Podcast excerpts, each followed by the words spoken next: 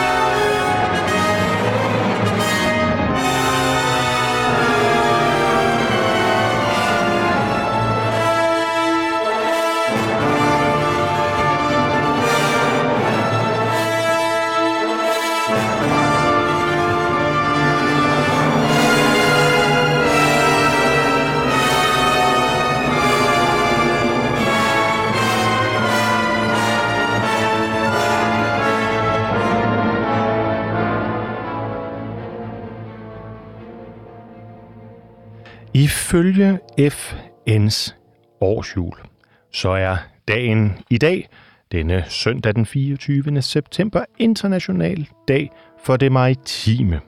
Og nu er nærmest enhver af kalenderårets dage inde på FN's øh, hjemmeside dedikeret til en eller anden begivenhed. Men når nu anledningen byder sig, til at lave et helt program, en udgave af Kammertonen, med en øh, hyldest til det maritime, så synes jeg næsten, det er for godt til at være sandt. Og jeg synes, vi lægger for med en overtyre, fordi enhver god opera, den begynder med en overtyre. Og når vi nu skal til søs, så er det vel meget sjældent, man kan finde en, der er bedre end den flyvende hollænder.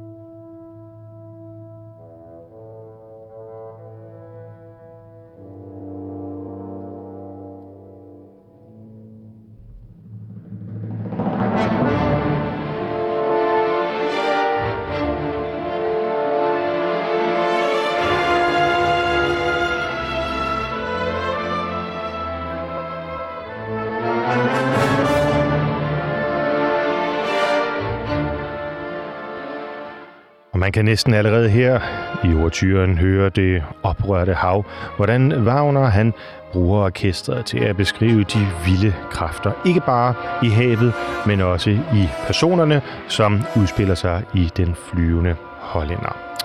Wagners opera, øh, som han øh, selv i sin selvbiografi i 1870 hævdede havde været øh, inspireret af en stormfuld overfart fra Riga til London i hans øh, ungdom, men som øh, umiskendeligt nok også bærer øh, præg af Heinrich Heines genfortælling af legenden fra 1834 afstillet memoiren des Herrn von Schnapelokowski.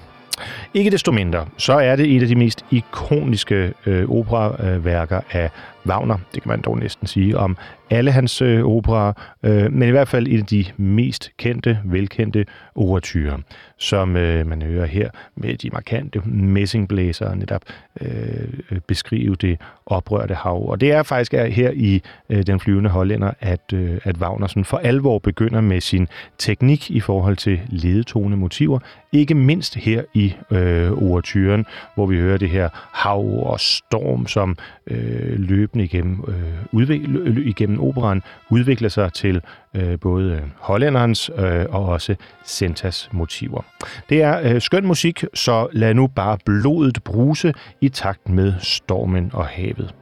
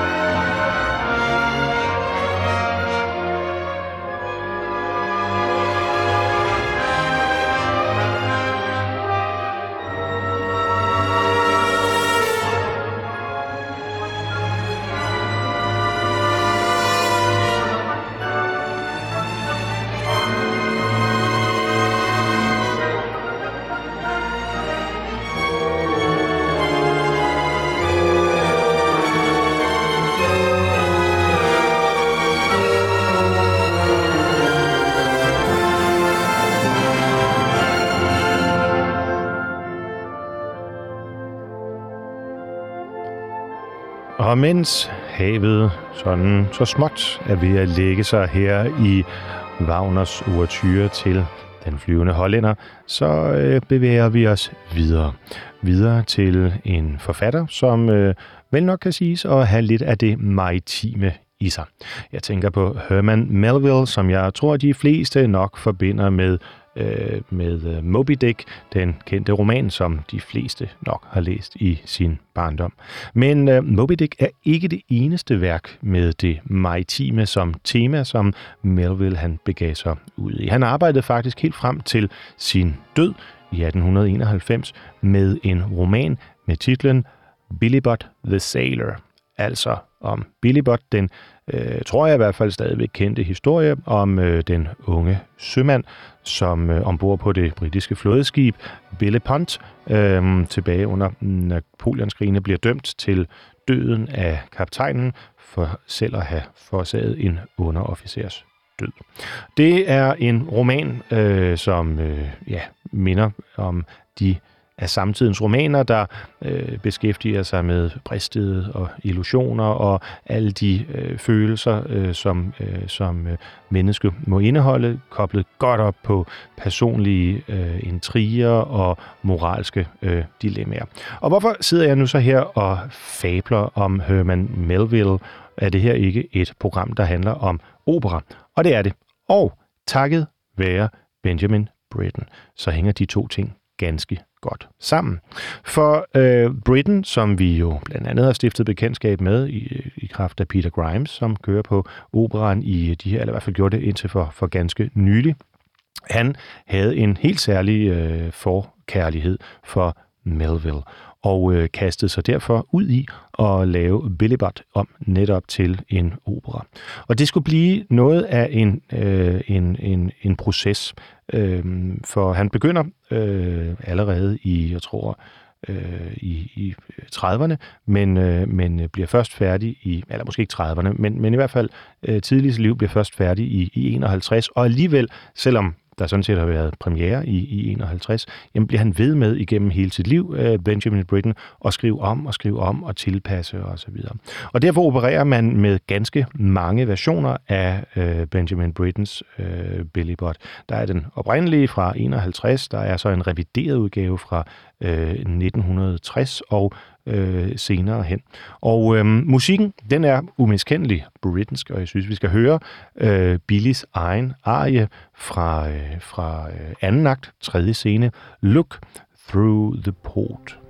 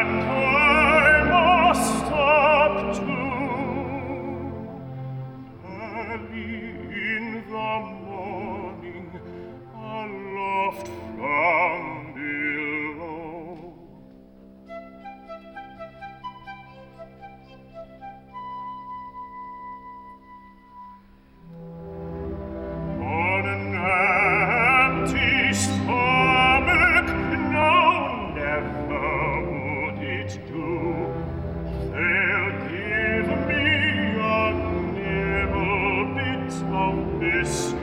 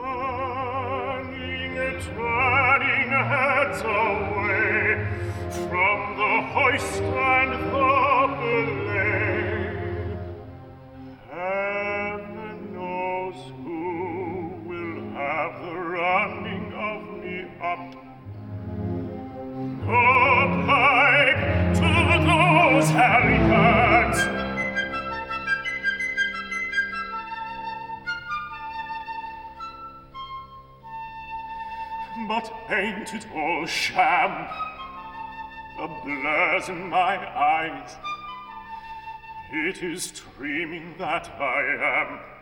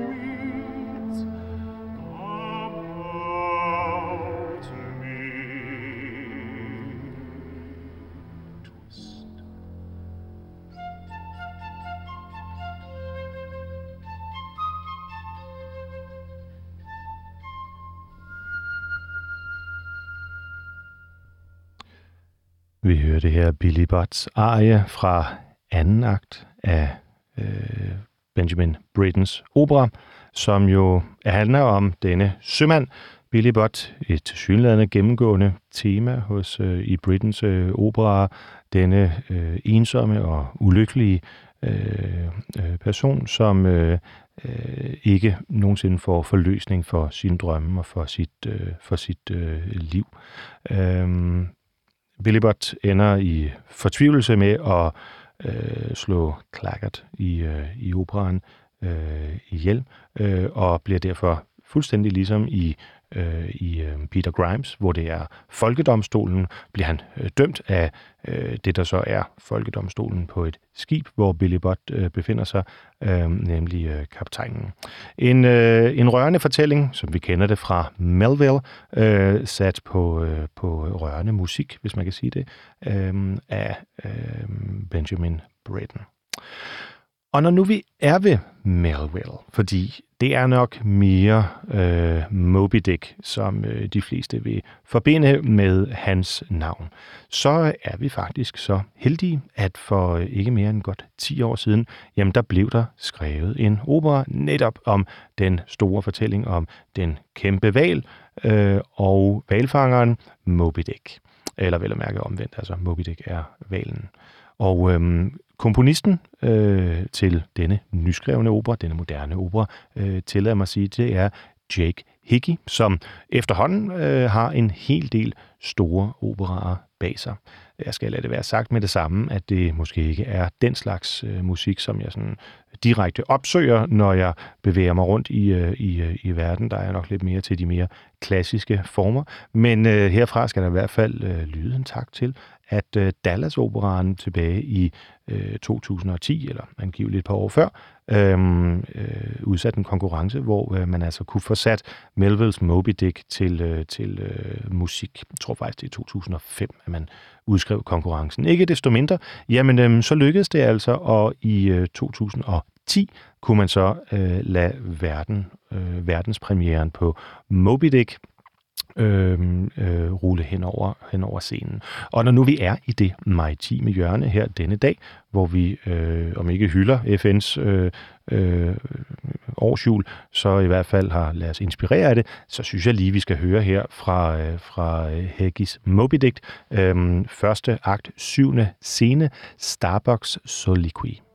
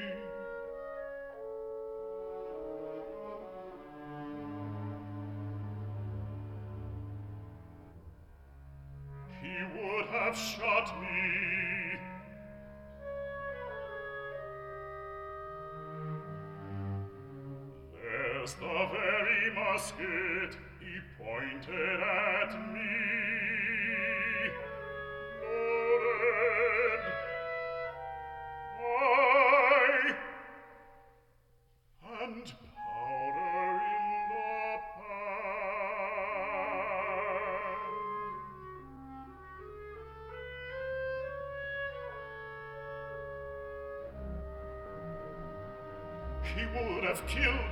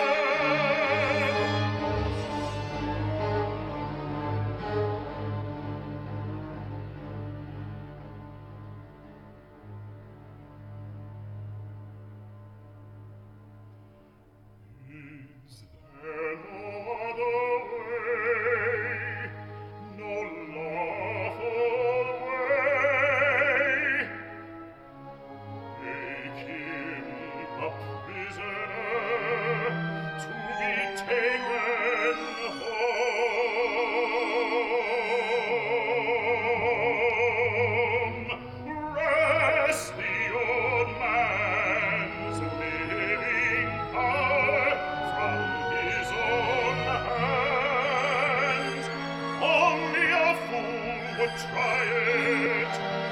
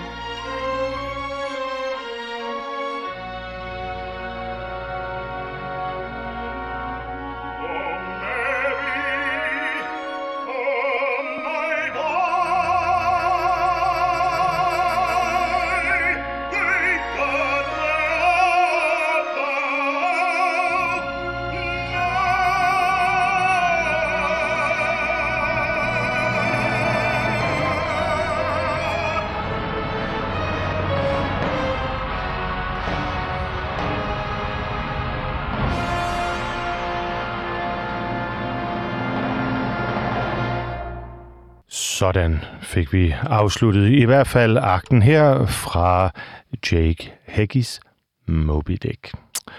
Nu vel, nu har vi hørt en del moderne opera, eller hvad man skal kalde det. Jeg synes faktisk, det her det var både storladent og følsomt og på mange måder øh, levende, som det jo ofte kan være, når det er, øh, eller især kan være, når man kan høre, det er liveindspilninger, som der var tale øh, om her. Det vi hørte, det var fra Øh, eller med Nashville Symphonic Orchestra, øh, Stephen Powell og Stephen White. Bestemt da en, øh, en opera, som øh, jeg tror, jeg vil dyrke lidt mere, og måske også en komponist, som faktisk fortjener, når vi nu taler moderne komponister, om at blive lyttet til lidt mere. Men Ikke desto mindre, så bevæger vi os nu lidt tilbage i tiden. Vi skal tilbage til Bel Cantoen, tilbage til Bellini, Øh, som øh, i blandt sine operaer har en, som har et, i hvert fald i titlen, meget maritimt skær. Så lad os lige lytte med her.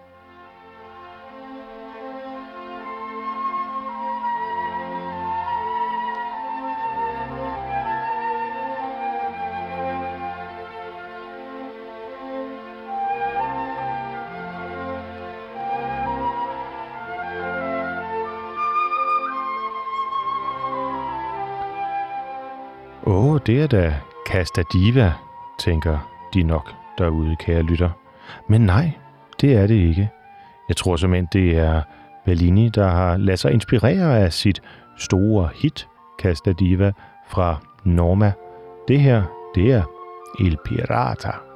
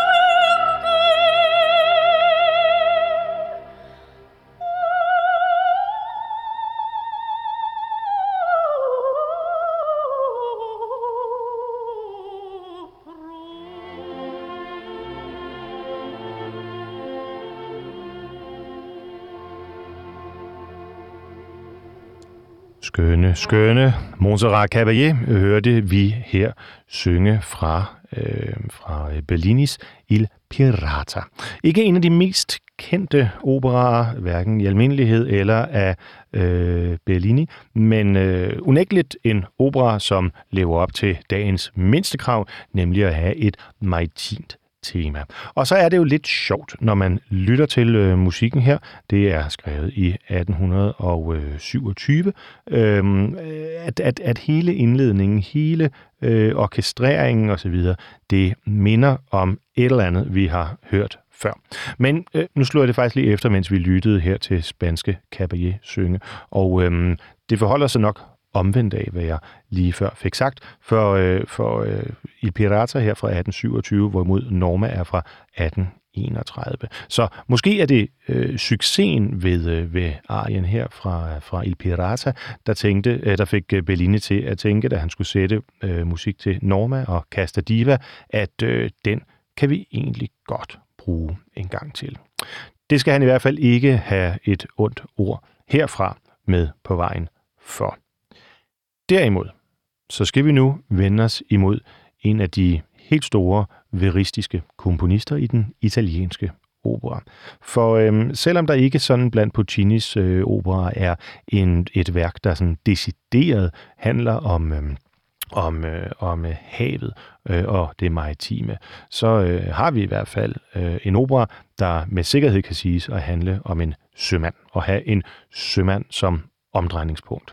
Øh, og der tænker jeg selvfølgelig på Madame Butterfly og hendes elskede Pinkerton. Pinkerton, denne troløse amerikaner, som sejler i Østen og øh, ja, går i land i øh, Nagasaki, hvor øh, han møder den pur unge, den vil jeg nok sige alt for unge øh, Butterfly, som øh, han bliver gift med, betaget, beruset af stemningen og omstændighederne, måske også livets ulidelige lethed i, øh, i øh, de her år, hvor man som fremmed, som amerikaner, øh, kan gå i land og nærmest bemægtige sig med hvad som helst. Pinkerton bemægtiger sig i hvert fald Butterfly, og Butterfly bliver selvfølgelig dybt, dybt forelsket i denne karismatiske, virkelystende og stolte amerikaner. Men kærligheden er ikke gengældt. Så da han drager tilbage til Amerika, selvfølgelig med løfter om snart at vende tilbage igen, så står hun trofast skuende ud over havet dag efter dag med sin tjenerinde, Chocho-san, ved sin side, mens hun venter på, at han skal komme tilbage hen over havet, som han gjorde den dag, da han kom og betog hende. Og øhm, en af Puccinis forrygende sopranejer, er netop beskrivelsen af, hvordan Butterfly står og kigger ud over havet længselsfuldt, men også tålmodigt, ventende på, at hendes sømand Pinkerton skal vende hjem.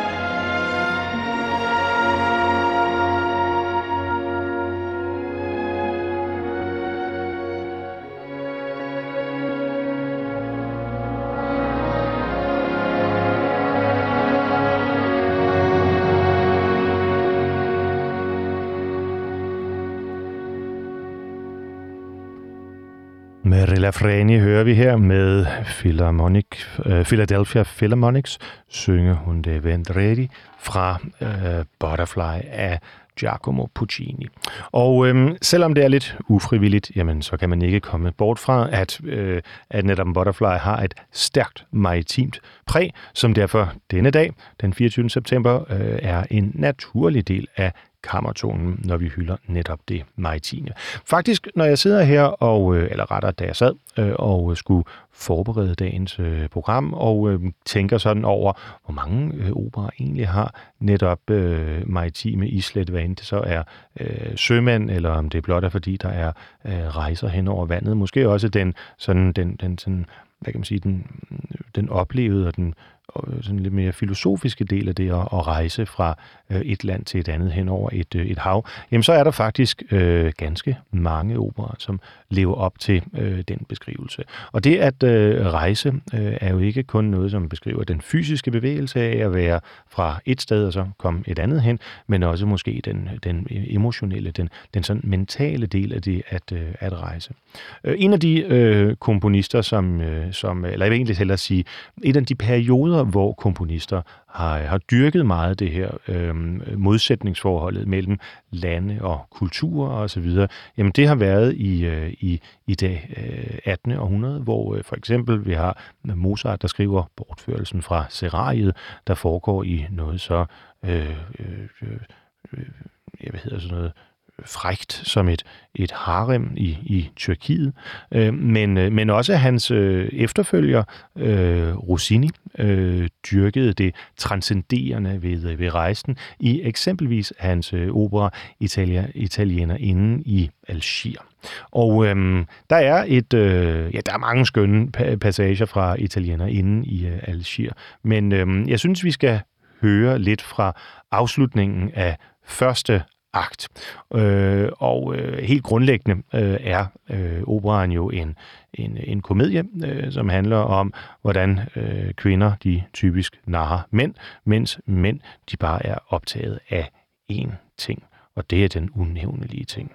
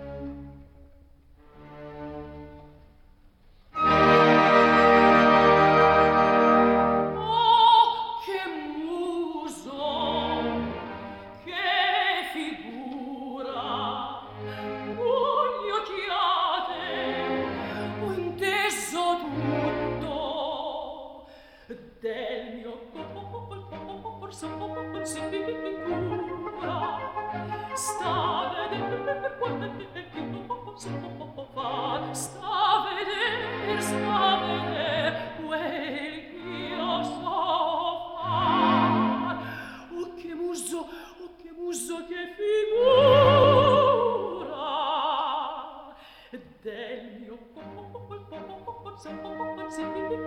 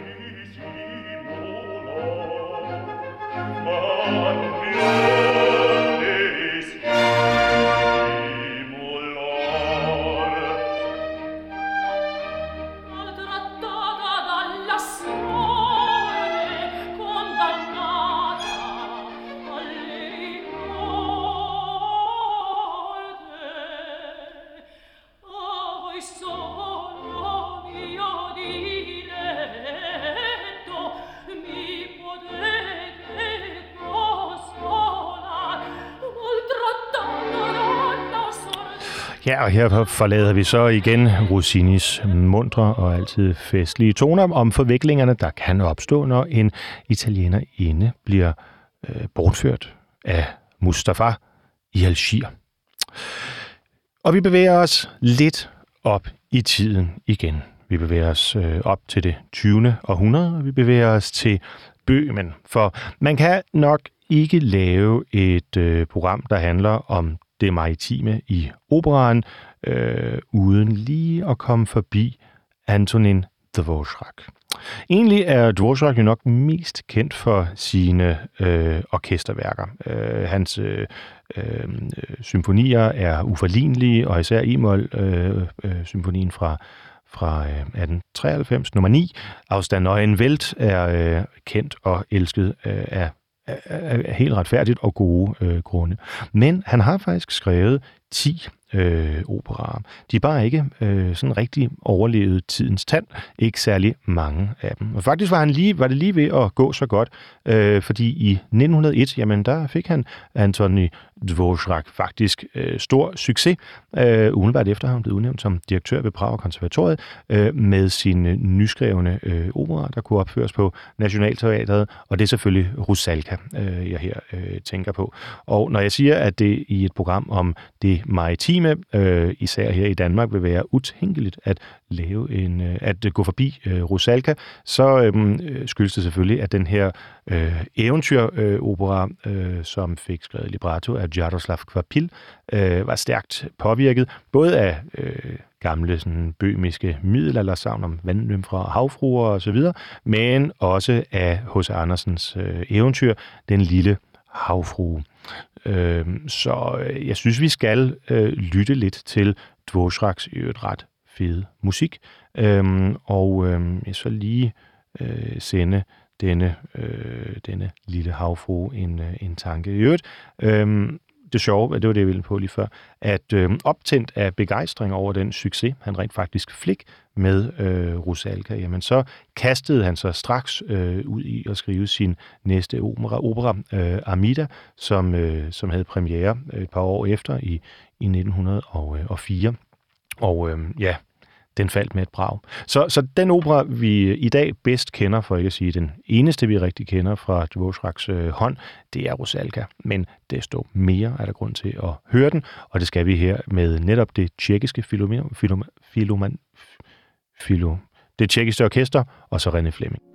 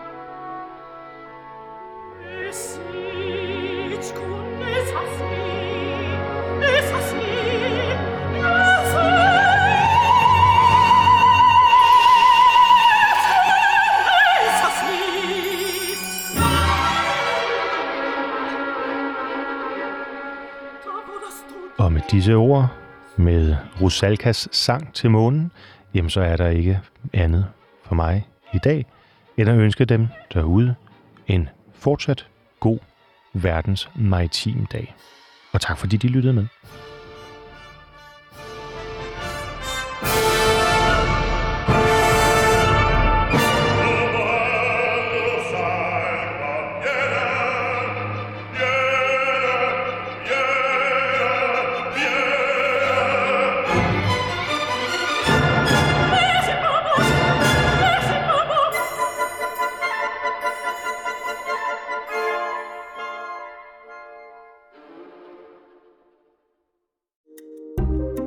Kære lytter, du har lyttet til et program fra 24 /7. Du kan finde meget mere modig, nysgerrig og magtkritisk taleradio på 24 7 appen Hent den i App Store og Google Play.